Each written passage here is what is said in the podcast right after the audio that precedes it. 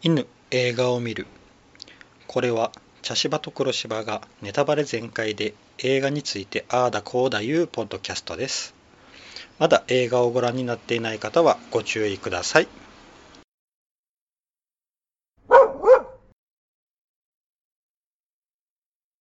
茶芝です。今回はアバターウェイオブウォーターです。いやー。長かった。ですね。いや面白かったんですけど長長かったですね。192分ですね、はい、前作も3時間近くあったんでうん。まあ一本一本が長い。で僕今ちょっと今知ったんですけどですけれど全5作なんですねこれ。ああそれの2作目。前作から13年 かかって 撮ってるんですけどいや大丈夫なんでしょうかね？ジェームズ・キャメロン。ジェームズ・キャメロン大丈夫なんでしょうかね？もうだってジェームズ・キャメロン68歳ですからね。まあどうなるんでしょうね。であのえっ、ー、とまず前作のアバターについてちょっと話をしようと思います。あの、アバターが出た時、前作の。えっ、ー、と、あれが2009年ですね。まあ、あの、とにかくちょっと衝撃が走ったんですよね。あの、CG ですよね。まず。あの、青い、ね、キャラクターですよね。あのー、あれは何族でしたかね。えー、っとナビ族ですね。ナビ族のあの姿ですよね。あれがまあ CG で描かれていてであのパンドラですよね。あの衛星パンドラ。ではパンドラもほぼ CG やと思いますけどあれがまああの普通の人間と一緒にいても全く違和感がないっていうあのそしてあのこの「アバター」1作目162本ですね。162本あるんですけどほぼこのナビ族が出ているというということはどれだけ手間をかけ CG を駆使して作ったんやと。ナビ族だけでのかのパンドラのあの自然がちょっとこう光ってるんですよね。光を結構こう多用していて。うん。でその惑星とかその生き物生き物もちょっと違っていて植物も違っていてあれ全部多分一個一個設定があるんやと思うんですけどそれを CG で描いているって度肝抜かれたんですよね。その CG のこのそれだけ多用していることプラスあのその精度精度の高さにびっくりしたんですよね。うん、だからこの「アバター」一作で結構映画業界のその CG 事情っていうのをかなり進めたんじゃないかなと僕は思ってるんですよ。うん。うん、っていう自分の中の位置づけがあるんですよね。で今回のこの「アバター・ウェイ・オブ・ウォーター」なんですけどさらに進んでいるという あの、このアバターウェイオブウォーターの画面を見た瞬間に、このナビ族が溶け込んでるんですよね、自然に。あの、やっぱりあの、舞台は惑星パンドラなんですが、そのパンドラの、えっと、自然が、どちらかといえば地球に近い自然になってるんですよ。うん。あの、やっぱ、前作は光を多用してこういろんな特殊な植物をいっぱい描いてたんですが今回はもうほぼ地球と同じ自然。でそこにナビ族が溶け込んでいる。やっぱり2作目を見て1作目を見たらやっぱりこう CG がちょっとこうまだ荒いなっていう感じになるんですよ。これが13年の進化なんでしょうね。この13年のうちに。うん。これだけ進化していたっていうやつですね。はい。あの1作目と2作目ちょっと続けて見てみたんですけどもう6時間ですよ。長い長い。だけどあのこの1作目が終わって2作目を見始めた瞬間のあの衝撃はすごかったですね。これが13年かっていう。うん。であの多分1作目で雨のシーンとかあったのかな？雨のシーン。どうなんだろう？雨のシーンはちょっとなかった気がするんですけど2作目は結構あのやっぱ舞台が海っていうのもあって濡れたナビ族が出るんですけどその水滴が体に体についているっていう。濡れているナビ族っていうのがうん。あれがすごかったですね。うん。あのこれどこまでが CG でどこまでが特殊メイクなのかなと思ったんですよね。あのナビ族と人間を比べた時にナビ族の方が1.5倍から2倍ぐらいでかいんですよね。人間に比べて。だから並んだ時のあの手足の長さとかうんいうのはやっぱりあれは CG なのかな。あのちょっとこう体に何か装着しててあのえっ、ー、とあの敵のやつですよね。えっ、ー、と、敵。えー、誰でしたかな？あの敵。もう名前がよう覚えないんですよね。特にこのあの、ね、あの、アバターに関しては言葉がちょっと、うん、あの、難しいというか特殊な言葉が使われているんで、うん。あ、あの、マイルズですね。マイルズ・コーリッチですよね。マイルズ・コーリッチが、うん、や、えー、この惑星パンドラにやってきた時に、あの、迎え入れる、えー、将軍がいるんですよね、女性の。その人が使いよったこの、なんか、手足が長い強化装置みたいなやつですよね。あれ結構ちょっと面白かったですけどね。わざわざコーヒーとか飲むのにも マグカップで、その強化装置の手で持ってわざわざ口に運んでるっていうのがちょっとこう、笑えるシーンではあったんですけど、多分あれはナビ族と戦う時のための機械、えー、装置なんでしょうね。あの、1のラストで、このあの、ね、1の最後であの、マイルズがちょっとこう強化装置みたいな、ちょっとこう、本当にメカ、メカニメカメカっとしたメカニックなものを使って戦って負けるんですけど、うん、多分あの、ああいうのをまたこう進化させてって作った多分あの、強化装置なんでしょうね。うん。多分ああいうのを使っ、ああいう風にこう体に、の、にこう棒みたいなのつけて取ったのかな。人間といるときは。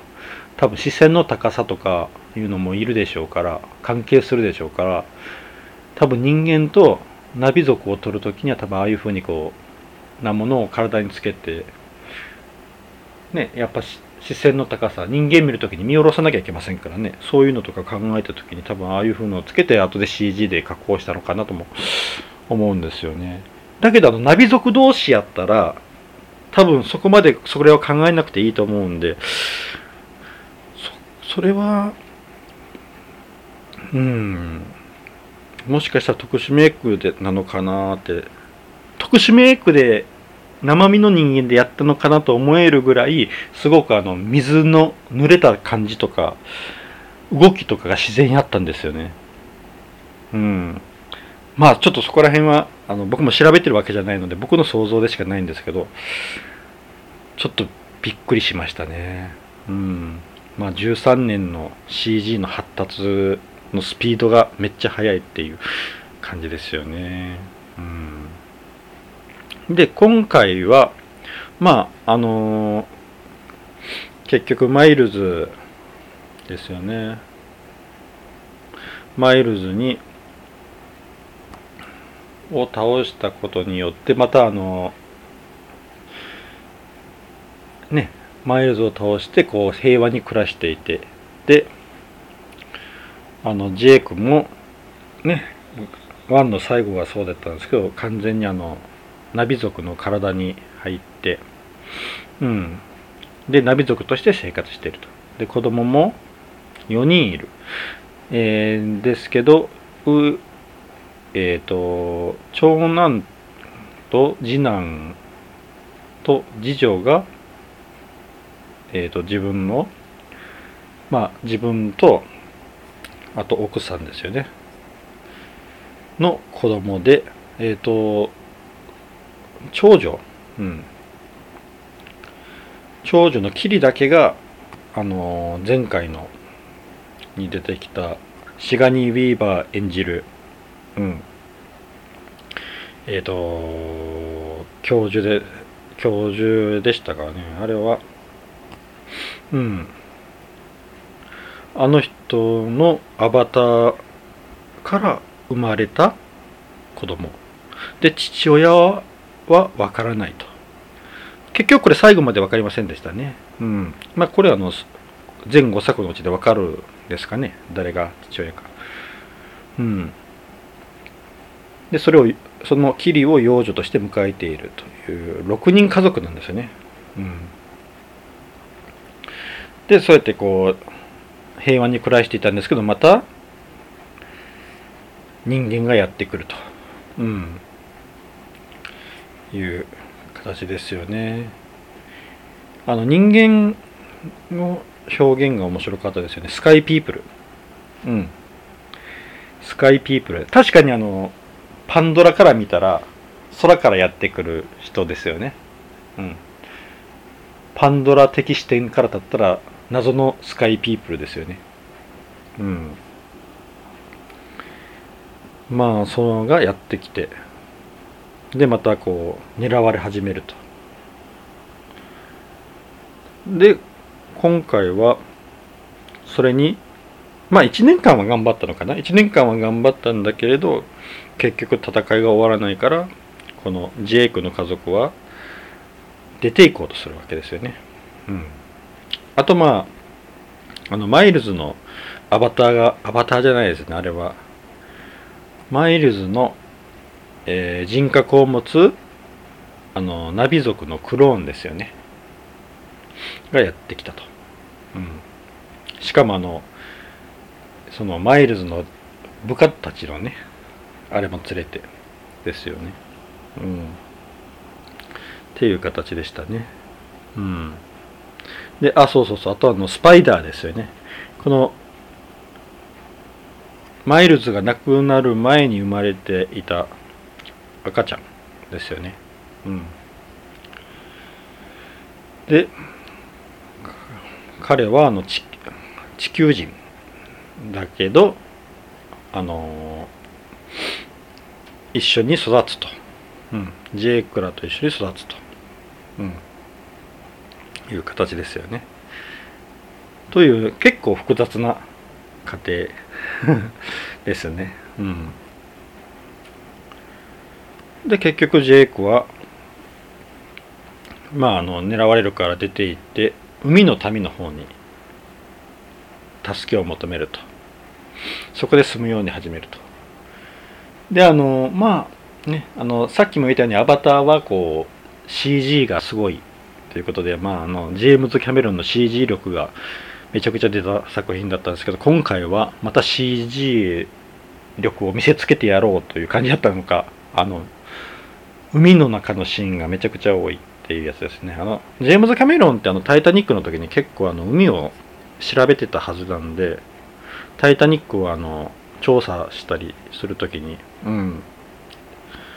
で、まあ、あの、タイタニックを撮るためにいろいろ、うん、調べたりしてるはずなんで、結構、水の表現に関しては、かなり、うん、素養があると思うんですよね。多分、だからそれを、また、思いっきり見せつけられたって感じですよね。うん、さっきも言ったようにあの濡れた体もそうですけどあの海の中の表現ですよね。あのこのナビ族って体が青い。であのであの海の民の方はちょっとこう緑がかった青なんですよね。だけどそれが海の中に入ったらなんかその色の違いがわかるんですよね。でしかも海が青いのにちゃんと体の輪郭がわかる。どういう動きをしてるかわかる。青に青と青を混ぜてるのに わかるっていうあのちょっとしたテクニックですよね。あとの泳ぐ姿ですよね。あれはどまたどうやって撮ったんやろうな。ああのもしも CG やったとしても水の中の CG 水の中で泳いでる姿を CG で描くっていうのもなかなか難しいと思うんですけどね。うん。いやすごかったですね。うん。ちょっとびっくりでしたね。であの物語の方は結局前作のアバターではもうこのナビ族のねあの山の民を守るために結局あの相手と全員で立ち向かっていくっていうような物語だったんですね。だからもう総攻撃に対して総攻撃で返すっていうので結構あのバッタバッタナビ族も地球人も死んでいたんですけど今回はあのなるべくそこら辺は最小限に抑えてた感じがしましたね。これもやっぱあの13年という時の流れによるものなのかなってちょっと思っちゃいましたけどね。うん。で物語はこう一族を守る。この山の旅のこの一族を守るという話からまた海の民で一族を守るの話になるのかなと思ったら結構あの家族の話に持っていきましたね。うん。だからまああの結局あのジェイクが、まあ、子供ができたことによって考え方が変わったいう部分もあるし多分自分の力ではそこまで大きなものを守れない一族の方に目がいったら家族を守れないっていう思いがあったんでしょうねそっちの方の家族の物語の方に行ったっていう感じですよね。うん。だからあのねあの結構あの戦いを避けるんですよね。うんジェイク。うんですよね。であの結構まあ海の民と出会ってまああの泳ぎを教えてもらうっていうシーンがあるんですけどそこであのキリですよね。キリが結構なんか不思議でしたよね。あのみんなこう息継ぎが大変やったんですよね。こうやっぱ息が持たないって。だけどキリだけがなんか結構息が持つしであの植物ともつながれるという。うん。であの魂の木ですよね。魂の木やったかな？が何かにこう自分のあの触覚みたいなやつですよね。あれをつないだ時ににちょっと失神するんですよね。うん。だからああいうのとかを見よったら多分あれはあの父親関係父親が何か特別ななんかナビ族のあれなのかなと思ったんだけれどもしかしたらあのあれですよね。シガニー・ウィーバーが演じていたあの教授えー、シガニー・ウィーバーえっ、ー、とグレイス教授です。博士ですね。グレイス・オーガスティン博士。あれのあの人の影響なのかなと思いましたね。あのグレイスってあの結局ワンで死んでしまうんですけどあのその時にこう亡くなる時にあのえ英和の英和の魂が見えるみたいなことを言って亡くなったんですよね。英和ので英和っていうのがあの魂の木の中のまああの大きな記憶というかまあ歴史というかそういうね壮大なものなんですけどだからそのねグレイスが英和とつながって英和に取り込まれた。からそのグレイスと結局あのアバター自体がそのナビ族の体と,、えーと、人間その個人個人の、えーと、キリだったらグレースですよね。グレースのその体の素材をこう2つ合わせて作られているものなのでまああのキリの中には結局4分の1ぐらいこのグレースの血というか細胞というかが入っとると考えた場合、うん、その英和とつながったグレイスがキリにこう何か力を与えたみたいな感じになっとるのかなと思ったんですよね。だからこうさっきの失神もそうだしこうあの自然とつながれるっていうのがよく話こう出てくるんですけど物語の中に。結局自然とつながれてるっていうことはやっぱそのグレースの血というか細胞というか DNA というかそれが入っているのが大きいのかなとちょっと思いましたね。うん、まあ父親は後々わかるでしょうしね。うん。で、あとまあ、アクションですよね。あのまあ、今回はアクションをラストの方にグッとこう詰め込んでいましたが、うん。まあ、アクションですよね。アクションの基本ってこう結構何をやっているか分か分かるように見せるっていうのが大事やと僕は思っとるんですけどちゃんと分かりましたよね。めちゃくちゃアクションの取り方がうまいですよね。あのラストとか特にあのこう、えーと日食になってこう太陽が隠れてしまう。だから真っ暗になっていて船の明かりとか炎の明かりだけなんですけどその中で何をやっているか分かるっていうのがすごくうんうまいなと思いましたね。うん。あの結構激しいアクション。あのナビ族って動きが速いし力も強いから結構あの大きな大きくて速いアクションになるんですけどそれでも何をやってるか分かるっていうのはしあれだけこう大きく見せられるっていうのはすごいなと思いましたね。うん。あとまあこの前にちょっとこうねネティアムがなくなってしまうっていうのがあるんですけどうん。だからこのアクション自体はあのね母親の方がめちゃくちゃあのすごいんですけどやっぱりね息子を殺されたっていう。うん。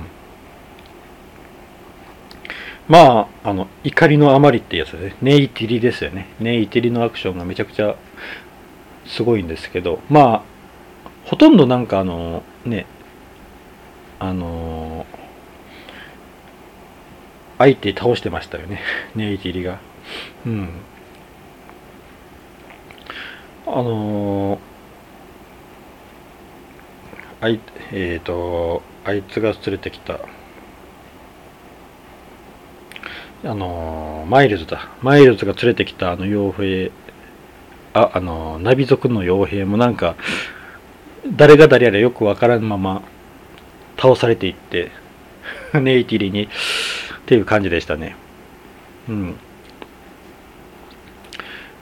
であのまあ自分のがお父さんからもらったあのね弓がこの怒りのあまりこうそれで殴っていってそれで弓が壊れているのをはっと見てこう自分の怒りの大きさをしが分か分かってしまうという。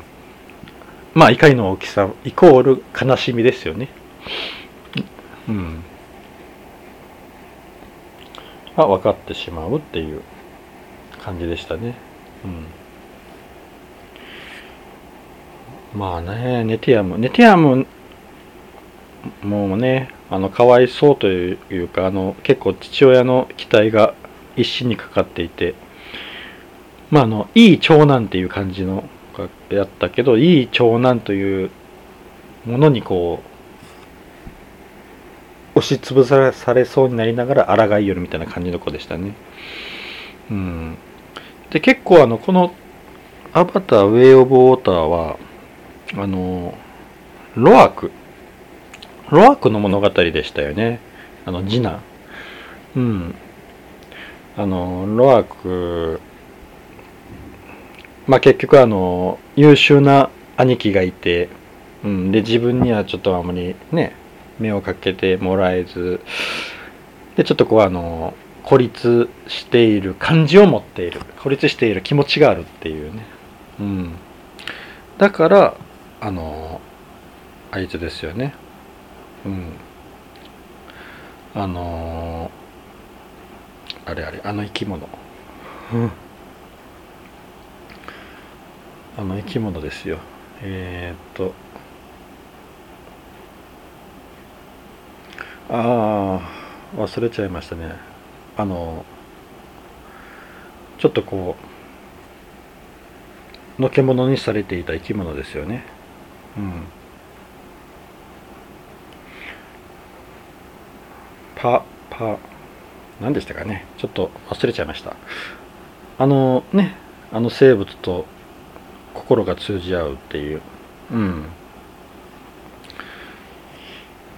いう形でしたね。うん。まあうん。まあね。でもあれはあのあの年代にはやっぱりちょっとこうね繊細な子を持ってしまう感情ですよね。ちょっと自分が阻害されているという思ってしまうっていうね。うん。まあうん。ちょっとうんかわいそうでしたけれど。まあでもね最後に「お前が見える」って。ね。言われて。ジェイクに。あの「お前が見える」「あなたが見える」っていうのはすごくこうこのナビ族の中では信頼関係を表す言葉なんですよね。うん。だからめちゃくちゃうん。あえて言葉に出してねああいう表現するのっていいなとは思いましたね。うんまあネティアムがいない中でねロアクがまあね今度は引っ張っていかなきゃなりますからね。子供の中ではやっぱり。うんだからまあね。頑張ってほしいですよね。多分ここれから多分3以降は彼がね主役のところが多多くなっていくでしょうから。うん。ですね。ああとちょっとさっきのあのネイティリのアクションで言い忘れとったんですけどあの矢の矢の羽の使い方がうまかったですよね。あれはあのねあの矢の羽がねあのマイルズのまあ一つのこうあれになるんですよね。マイルズにとっての一つのこうあの恐れ恐れるものなんですよね。うん。あの矢の羽をこう効果的に見せていくっていうのが良かったですね。でまああとねスパイダーですよね。ちょっとスパイダーにも触れるんですけどスパイダーの立ち位置いいですよね。うん。マイルズの息子でありながらずっとあのねあのジェイクの家族と付き合っていてナビ族のねにも思い入れがあってうん。でも最後やっぱりこう父親が死にかけていたら助けてしまうんですよね。であのまあ結構父親のひどい面もだいぶ見せられて見せつけられてね葛藤もあるやろうし結構スパイダーもねあの難しい立ち位置のキャラクターでしたよね。父親がこうね虐殺とかそういうのをしょるのを目の前で見せられるんですからね。自分しかも自分がこうのことを育ててくれたナビ族の仲間たちのね絵の虐虐殺を見せられたりするんやするのは結構心の傷になれると思うんですけどね。うん、であとスパイダーはちょっとキリンのことが好きなんですよね。だからあの最後のあのネイティリがスパイダーをこう人質にとってでマイルズがあのねキリをこう人質にとってのこの人質合戦になった時にですよね。うん。やっぱ口は表情でマイルズを脅すんですけどもネイティリの方は息子が殺されてますからね。うん。頭に血が上った状態だから本当にスパイダーのを傷つけるという。うん。そしたらマイルズの方が引くんですよね。多分あのあれがあったから最後スパイダーはマイルズを助けたっていう部分もあるんでしょうね。あそこにちょっとこう父親らしさだけがらしさが見えた。本当の父親らしさが見えたシーンですからねあのこう取り調べみたいにこう怪獣しようとしてる部分はやっぱこう父親であるっていうのも多分言うとるんでしょうけど多分ああそこは結構何とでも言える部分なんですけどあの最後のこの人質合戦でマイルズの方が話すっていうのはもう本当の部分根っこの部分ですからね。うん。だからスパイダーのあれもすごい後々多分結構重要な役を担っていく気がしますね。うん。彼の立ち位置もすごく気になりますね後々。うん。だからロアークとスパイダーの物語かな。キリも結構目立っとったけどキリはもうちょっと後でなんか大きく取り上げられる。やっぱ父親のこともあるしあの能力のこともあるから後々大きく、うん、その物語の中心になる時は来そうですよね。うん。あとまあラストですよね。ラストが1と同じでしたね。あの目をパンって見開いて終わりっていう。うん。あれもうん。これから続けていくんでしょうかね。1と同じ。1は目のアップやったのかな。うん。もう鼻より上やったような気がしたんですけどね。2はまあ顔のアップで。うん。でしたね。まあねすごく、うん、物語としても面白かったし、うん、CG の進化も見れたし、うん、とてもいい作品でしたね。はい。やっぱ、うん、ジェームズ・キャメロンすごいって、また、ワンと、ワンの時と同じように力をまざまざと見せつけられたって感じですよね。まジェームズ・キャメロンはもう本当、なんかこの人って本当 CG をどんどん先に進めてる感がすごいですね。何かこう新しいことをやってやろうっていうような感じがありますよね。作品を作るたびにこう何かこう今回はこれをやってみようあれをやってみようっていうようなのが、うん、あるからとてもいいですよね。うん、さて3作目は何年後にできるんでしょうね。アバター3は。そこが一番気になりますよね。うん。今回はこんな感じですかね。はい、以上です。ありがとうございました。